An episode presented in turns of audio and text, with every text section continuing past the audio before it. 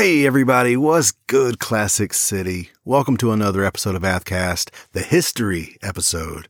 I'm your host, Matt Pulver. Let's get it started.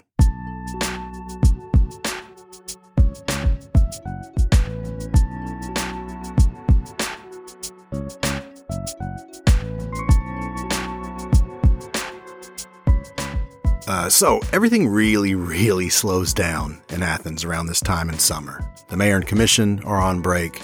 Uh, folks I'm trying to talk to for this story or that, they're out of town.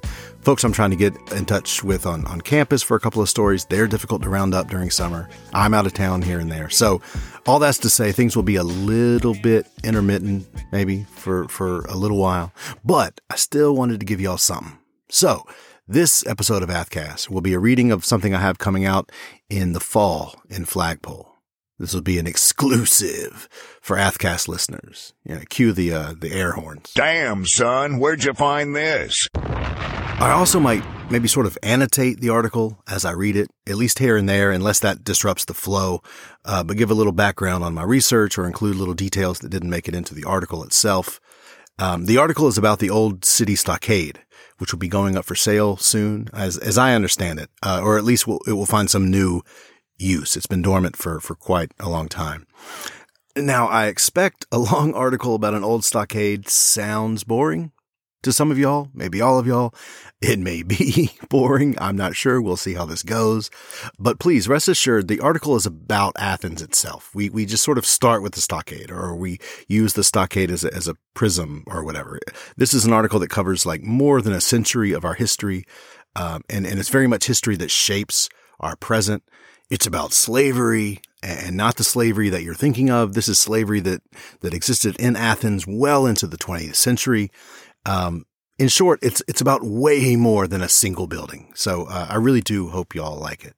And special thanks to Hamlin Jackson for the music for this episode, um, as well as, I believe, episode number one, I think.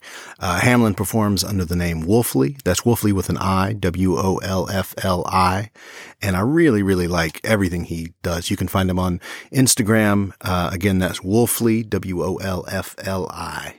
Now, seeing as this is a history episode, I finally did what I've been wanting to do for a while for the podcast, which is to do a sort of this week in history type thing, like looking back at the various Athens newspapers to find interesting historical moments. So, in lieu of any new news, let's do a historical news roundup. July third, nineteen oh eight, Athens Weekly Banner, all caps headline. Anti-spitting law to be enforced. Chief McKee gives full warning that law is now in force. I'm just going to read this because this is just gold. The ordinance of the city against spitting on the sidewalks, on the floors of streetcars, or on the floors of any public building inside the city limits is now in force. We've been seeing y'all spitting, and now we're serious. Chief McKee has received instructions to enforce this ordinance strictly. The people have been given full notice of this ordinance, and now it is to be enforced. We gave y'all plenty of warning to keep it in, inside your mouth. Therefore, it will stand you well in hand to not be spitting on the sidewalks, on the streetcars, or on the floors of public buildings. Chief McKee has instructed his men to make cases in mayor's court against all violators of this ordinance. July ninth, nineteen twenty. Health Board has Cleaner Athens plan for future. Board authorizes doubling of city sanitation department. Here's the lead. As littered streets and dirty alleys do not coincide with classic city ideals, the Athens Board of Health is putting through improvement plans calculated to make Athens one of the cleanest cities in the South. Uh, what this basically means is they're, they're adding five new trash wagons. And, uh, and, and this was the weird thing to me. They're doubling the size of the incinerator. And I had completely forgotten that, like, as, as crazy as a landfill is, like, let's just put it in a hole. Back then, there was like, let's just burn it. And uh, the article says that they were burning twelve tons of trash a day. And things, the place was still so dirty, they're like, we got to at least double that. We've got to be burning twenty-four tons of trash every single day and um, giving ourselves umpteen different kinds of cancer, I, I bet. But it was in that nineteen twenty issue of the Weekly Banner that I came across an ad for Athens' famous Bludwine. That's Bludwine with a U, all one word, B L U D W I N E. It's a really cool ad. I'll share it with folks on, on social media. Um, a, a number of catchphrases or slogans throughout the thing. Um, the greatest soft drink in the world, a smack in every sip, um, which feels like a lie. Um, there was neither, as far as I can tell, there was neither caffeine nor cocaine or coca leaves or whatever in uh, Bludwine. So I don't know what smack they're talking about. Um, another slogan they have in the same ad, Bludwine makes you glad you're thirsty. I, they could have workshopped these a little bit better. But what they did have is Doctor R C. Wilson, chair of the pharmacy department at U G A, who vouches for Bludwine in the ad, a big blur right in the middle of the ad, talking about his, quote, intimate knowledge of Bludwine. And it was then that I realized I, too, needed to get intimate with this beverage. So down into the Bludwine rabbit hole we went. Uh, Jackson Herald out in Jackson County, July nineteen oh seven. We do not suppose that any preparation ever sold has leaped at one bound so firmly into public favor as Bludwine. When a person once tries this delicious beverage, he will have none other. Because it's a, quote, health-giving tonic, a gentle stimulant and restorative for the nerves. Quote, Bludwine is destined to sweep the country. We consider this Bludwine manufactory one of the most important enterprises in Athens, Georgia, or the South. And it is going to do much to advertise our city abroad. So, uh, a little background. Bludwine is invented in nineteen oh six, really hits the streets in nineteen oh seven, and that is because Georgia had become the first state in the South, which is wild, to institute prohibition in nineteen oh seven. Way, way before the rest of the nation. Also crazy that Georgia ended prohibition two years after the rest of the nation. I mean, we went like thirty years, practically, like almost thirty years under prohibition. And we've been making up for it ever since. But drinks like Bludwine, you know, and Coca-Cola and the rest of them. Uh, but here in Georgia, Bludwine really attempted and made a, made a real push to fill the market in the absence of legal alcohol. And they start having like real, legit success. I mean, it starts off a little slow, but then it just starts like hauling ass. nineteen oh nine, State Fair in Macon, the Bludwine Company was awarded five diplomas of merit, which I have no idea what that means, but it was like a, a pretty big deal, at least in Georgia. But then nineteen ten, big news in the Banner. The Bludwine Company of this city has been invited to make an exhibit of this popular and delightful Southern product at the All-American Exposition at Berlin, Germany next summer. Hot dog. And by the end of nineteen ten, there were bottlers in Camilla, Thomasville, Albany, Macon, Augusta, Jackson, all throughout the south of the state and the north of the state. One of the bottlers in, in the southern part of the state, I believe in Camilla or, or somewhere, wanted to open a, a bottler in Cuba the following year. nineteen twelve, sales of more than three million bottles, with nineteen thirteen estimates doubling to more than six million bottles. And within no time, there were a hundred Bludwine bottlers across the country, as far away as California. The Red and Black reported a few years later that there was a sign now that greeted new arrivals at the Athens train station. Of course, this is how everyone came into town. There was, you know, you know three sixteen wasn't a thing, right? Um, the train station is how everyone uh, of, of note, at least, entered Athens. And this big sign read, Athens, the educational center of the South and the home of Bludwine. But in nineteen twenty-one, the company was forced by the F D A to change its name to Budwine. Uh, you could say they literally took an L. Um, but no more uh, talking about blood, said the F D A, even though it's spelled with a U um, inexplicably.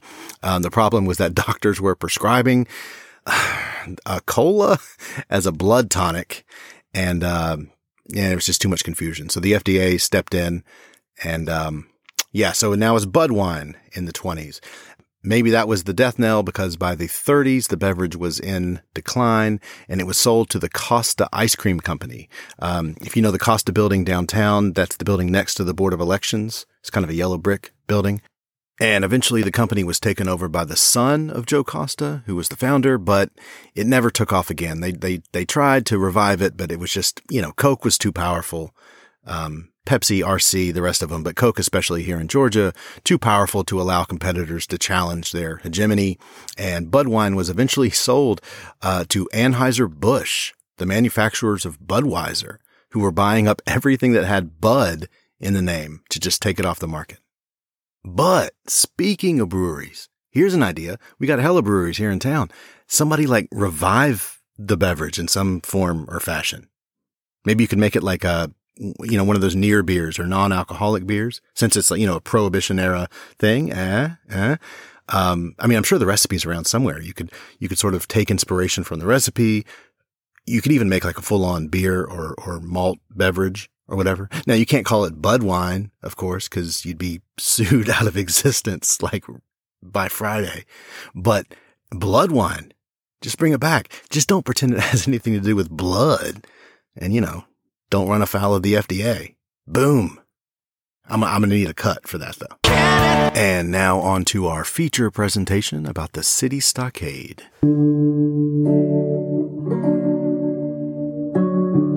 This is A Dungeon Out Past the Dogwoods, Athens' Old City Stockade.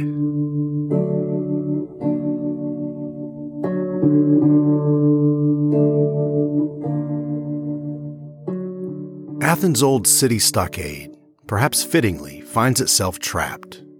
In limbo and obscurity, the building is now, in a way, subject to the confinement it was meant to impose. Sequestered away in the farthest back corner of Normal Town, in a no-man's land squeezed against the loop, the stockade and its story have been largely locked away. But it is a story well worth telling. The stockade tells us a story of Athens, a story of the city's growth and modernization, a story of bitter oppression and the struggle for freedom. But unlike so many of the notable buildings in Athens that seem to insist they have a story to tell, the old stockade appears stolid and mute. Its story has not been properly told. It's been overlooked and ignored. You'd be excused for knowing nothing about the old city stockade. For the better part of the twentieth century, the stockade was an Athens jail. Thus, it is a building whose story is comprised of the lives it held only briefly. For that reason, too, its story is difficult to tell. And nor does the building's appearance help its case. Appearing like something of an accident or afterthought at Boulevard's terminus, the all-white structure can strike one as almost sickly or lost, reminiscent of a beached whale left to fester, skirted in recent years by a scrum of buses and its service as depot for the county fleet. In a city full of compelling buildings, structures, landmarks, and monuments, the old stockade is strikingly featureless and drab. City stockade built entirely of concrete, boasted an ad from contractor H L Stewart in the Athens Daily Herald in nineteen fourteen, under a photo of the austere structure. Everything concreted, both interior and exterior, excepting the doors. It's never going to win a beauty contest.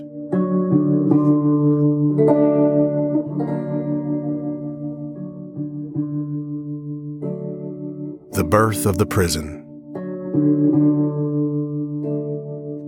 Clark County's stockades allow us a prism through which to view Athens during a period of enormous change and growth at the dawn of the twentieth century. It would be a century in which Southern whites sought a return to brutal racial power through the system of laws and imprisonment. Quote, by nineteen hundred, the South's judicial system had been wholly reconfigured to make one of its primary purposes the coercion of African Americans to comply with the social customs and labor demands of whites, explains legal scholar Michelle Alexander. The century's opening saw the relatively amorphous state of post-emancipation race relations harden into the legal apparatus of an apartheid state, euphemistically called Jim Crow. A series of developments culminating in the Plessy v. Ferguson ruling in eighteen ninety-six set the stage for the twentieth century to be a dark one. Hey, I'm popping in here to remind y'all that Plessy v. Ferguson, eighteen ninety-six, that's the separate but equal ruling from the Supreme Court, the ruling that, that basically legalized segregation. It was a It was an apartheid ruling from the Supreme Court. So, as the twentieth century opened, so-called law enforcement in the South was largely intended to do two things: maintain a system of white control, most broadly, and to extract free labor from black detainees. Now, rarely does history offer clean, sharp delineations, but wouldn't you have it, it was on January first, nineteen hundred, first day of the century, that Clark County opened its first stockade, a less ambitious facility to precede the eventual city stockade. The stockade would be the site to enforce Michelle Alexander's social and labor control.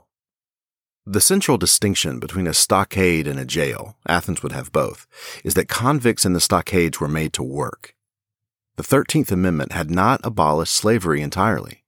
Quote, "Neither slavery nor involuntary servitude shall exist within the United States," read the amendment, quote, "except as a punishment for crime." As Douglas Blackmon has detailed in his Pulitzer Prize-winning Slavery by Another Name, Southern whites found in this a loophole large enough to return hundreds of thousands of black Southerners to a form of slavery virtually indistinguishable from the forced, brutal labor the white South had been briefly denied after their Civil War defeat by Washington and the United States military.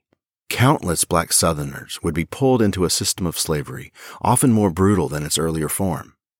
And here in the midst of this second industrial revolution, this new slavery of the nineteen hundreds would be of a more modern character. Athens was leaving the quiet agrarian age of the nineteenth century and rocketing toward modernity. The first automobile appeared in Athens in eighteen ninety-nine. The Wright brothers' first flight in nineteen oh three was followed closely by Athens' Ben Epps, who pioneered flight in Georgia just a few years later. What we call the murmur trestle, that's the railroad trestle over the river, completed in eighteen eighty-three, at long last properly connected downtown Athens to the modernizing global economy, and Athens was, in nineteen hundred, becoming something almost unrecognizable from its sleepier self of the nineteenth century. This new Athens, and its new wealth, is what black Athenians would be both made to build and yet excluded from sharing in. The acceleration underway in nineteen hundred was unique in the city's history, before or since. Quote, "The building boom of the eighteen eighties and eighteen nineties continued unabated into the early twentieth century, as much of downtown assumed a character and appearance little changed today," writes Frances Thomas in her A Portrait of Historic Athens and Clark County. Much of the Athens skyline we're familiar with was built during that first decade of the twentieth century. The city organized the Chamber of Commerce in nineteen oh three to guide the unprecedented expansion. And by the end of the decade, the Athens Banner would proclaim Athens, quote, "one of the largest cotton markets in the world." New advances in agricultural methods had made the surrounding area rich in cotton, and Athens was the place where those regional profits were realized, the entry point of this new global supply chain. Athens soon had twelve cotton manufacturing plants, a cotton oil refinery, two oil mills, and three fertilizer plants. Athens was, by nineteen ten, quote, "handling more wagon loads of cotton than any other town in Georgia," according to the Athens Banner. Money poured in. The population was quickly on its way to doubling. New banks opened to handle this new wealth. New stores and merchants multiplied. And modern electric lights soon illuminated the downtown of this pulsing hub of commerce.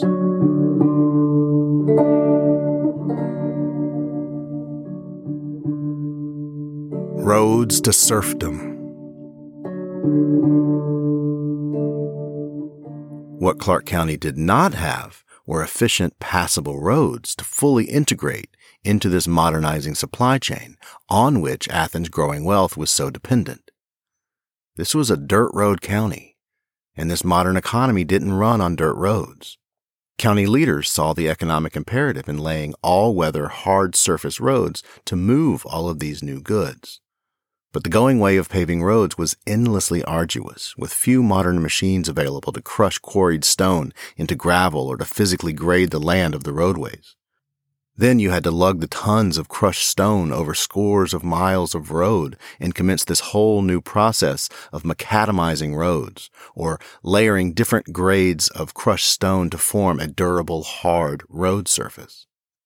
If railroads were the arteries for this new economy, roads, quote, "might be considered as the capillaries or feeders," end quote, to engage with the beating heart of capitalism, and, quote, "just as vital to the satisfactory working of the system," explained the Scientific American in nineteen oh eight.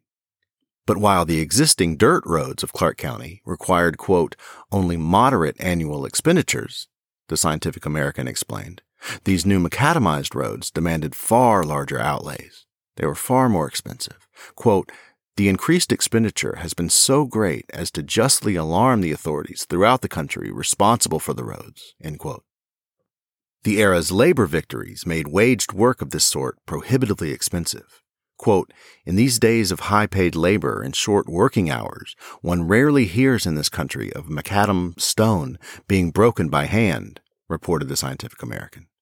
However, quote, "it is true that in some of the states prison labor may be used for this purpose." End quote. The South had by now effectively reinvented slavery, and Athens white leaders quickly sought ways to tap back into forced labor for this hardest work of road building. Quote, "The working of convicts on the public roads is a new scheme in Clark County, but it is believed it will succeed," read a local paper on the eve of the stockade's opening. It was made clear that the stockade had one primary purpose: to house forced laborers, as many as could be gotten. Quote, "It is not profitable to work less than twenty convicts at a time," worried the Athens Banner. It was not crime that inspired this expansion of the local carceral system, but the work that could be gotten from chained men. Just as with the slavery of before, this meant buying men to drive. Simply building the stockade was an immediate boon, as it meant that fifty-three men at a forced labor camp in Elbert County would be imported to Clark County to build roads. This experiment and re-enslavement quickly sounded just like its antebellum self among white Athenians. Quote, "It is estimated that one convict in this kind of work is much more efficient than one free laborer, and that more work can be gotten from the convict than from the free laborer," celebrated the Athens Banner.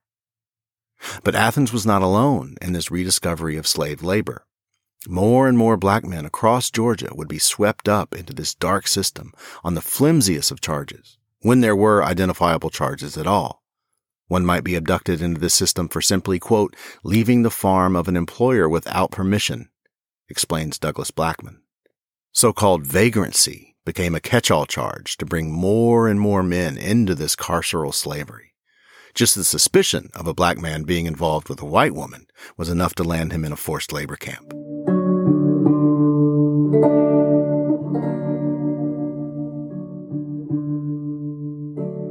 Unspeakable cruelties. The conditions for these newly enslaved workers were brutal and only seemed to get worse. Multiple escape attempts from Clark County's first stockade were made in just the first few days, and within the first month, the county brought in five hounds to track these multiplying escapees. But despite the unconscionable brutality, plans began for a new in-town stockade to be built within the decade, opening eventually in nineteen twelve. This new city stockade and its conditions we have a lot more access to. A white detainee in the city stockade, Frank Sy, filed charges against the city for being, quote, "whipped unmercifully" in nineteen sixteen, and press coverage of this white man being mistreated gives us a glimpse into how conditions were that much worse for the black convicts. Frank Sy, suffering from some manner of chronic illness, had asked for a doctor when he was made to go out and work, and the warden called for the, quote, "whipping boss" to break Sy, who was severely whipped while being held down. But what Sy reported more broadly about the conditions at the city stockade were worse. Sy told investigators that in just his short time in the stockade, he'd seen the warden, quote, "make two Negro women fight until they had completely torn each other's clothes off and until they were unable to stand," end quote. He said he saw meat filled with vermin and men routinely whipped. The men were made to work under the threat of being beaten, which might explain a black convict dropping dead while being worked there around that same time.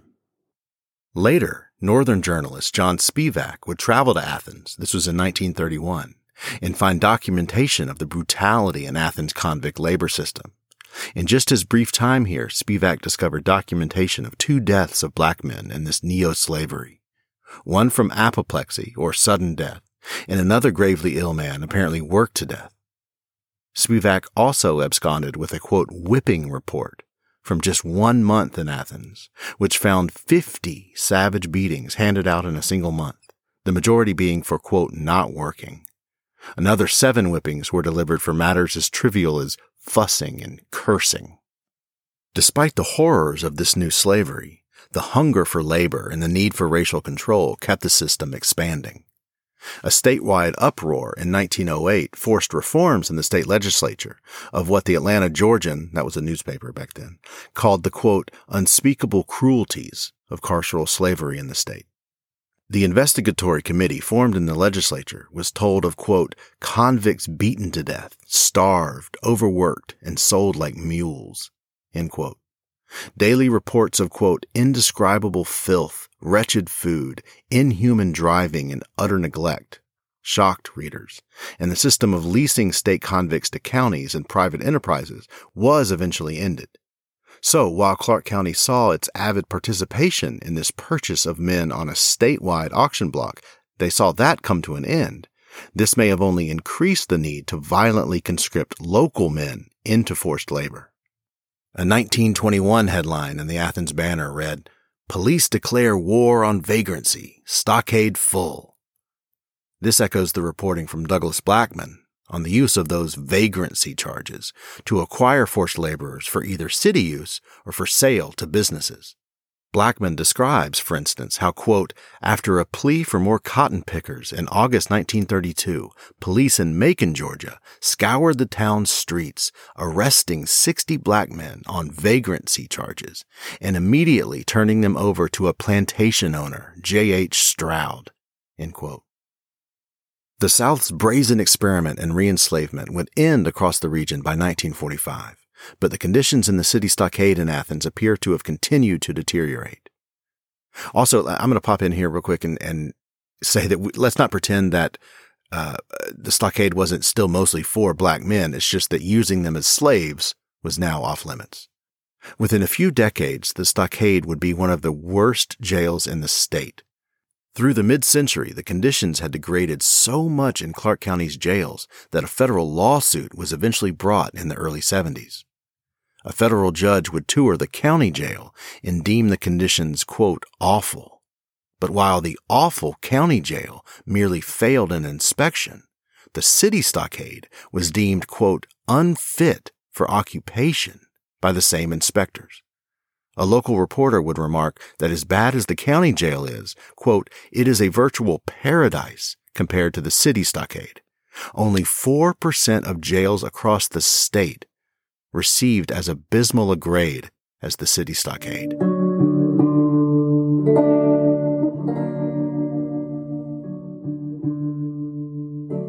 The disinherited children of God. Despite its hellish conditions, the city stockade would be where white Athens leaders chose to send protesters against segregation, many of them children, in the early nineteen sixties. Once again, the stockade would serve as a site of overt racial control. Dozens of Athens children and a number of older protesters would be dragged by white police to be detained at the stockade for the crime of asking to be treated as a human and a citizen.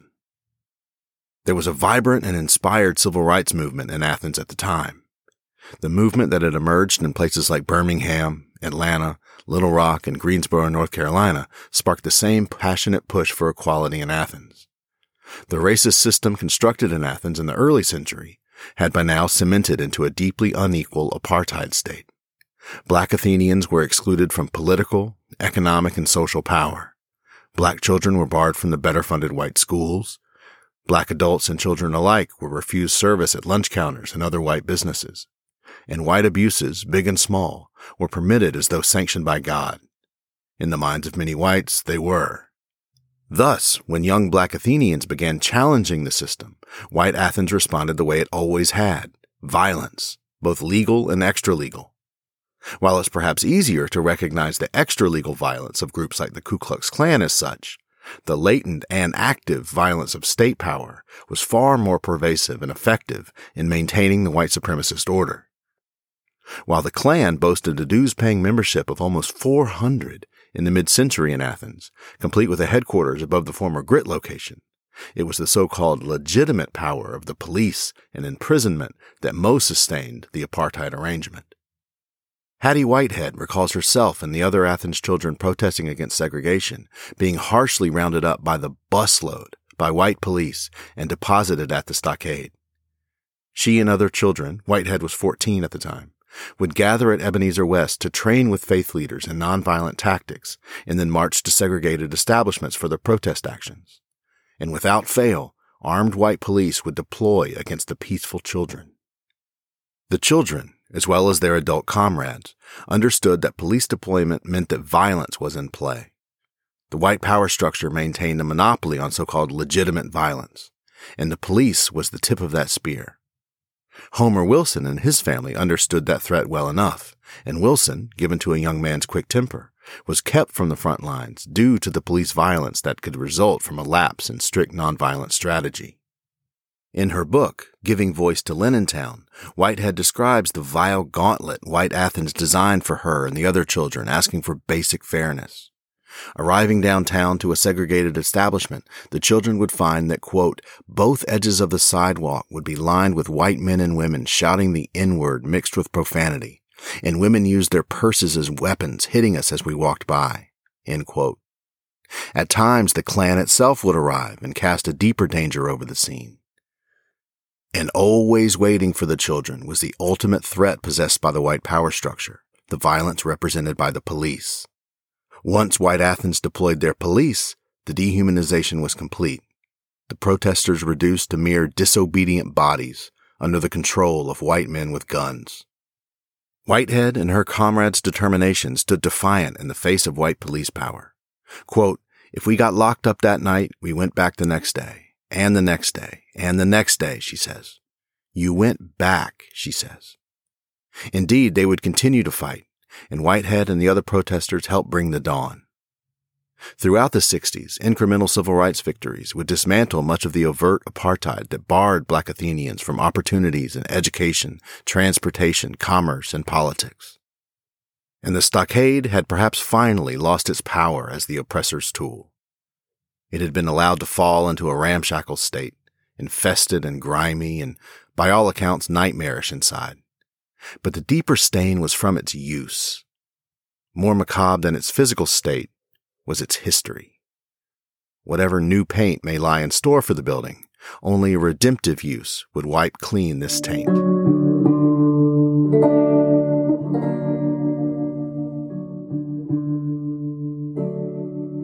The New Jim Crow. The derelict stockade would finally be decommissioned in nineteen seventy-eight in anticipation of a new, much larger jail. If the stockade opened at the dawn of the twentieth century to commence a new system of white oppression in the South, its closure, too, signaled a new beginning in the carceral control of black Americans. Both the stockade and its successor jail opened almost precisely at the moment of their need to the powers that be.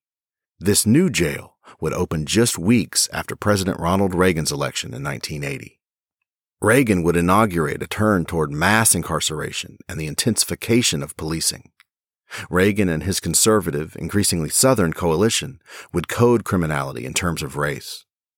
The Southern scheme of incarceration as a mode of social control would infuse the national political posture under Reagan, and the country's prison population would almost double during his eight years, with black Americans disproportionately locked up and targeted by police.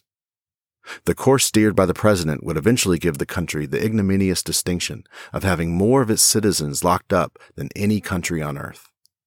For the better part of a century, the stockade had served its purpose as a tool of social and racial control.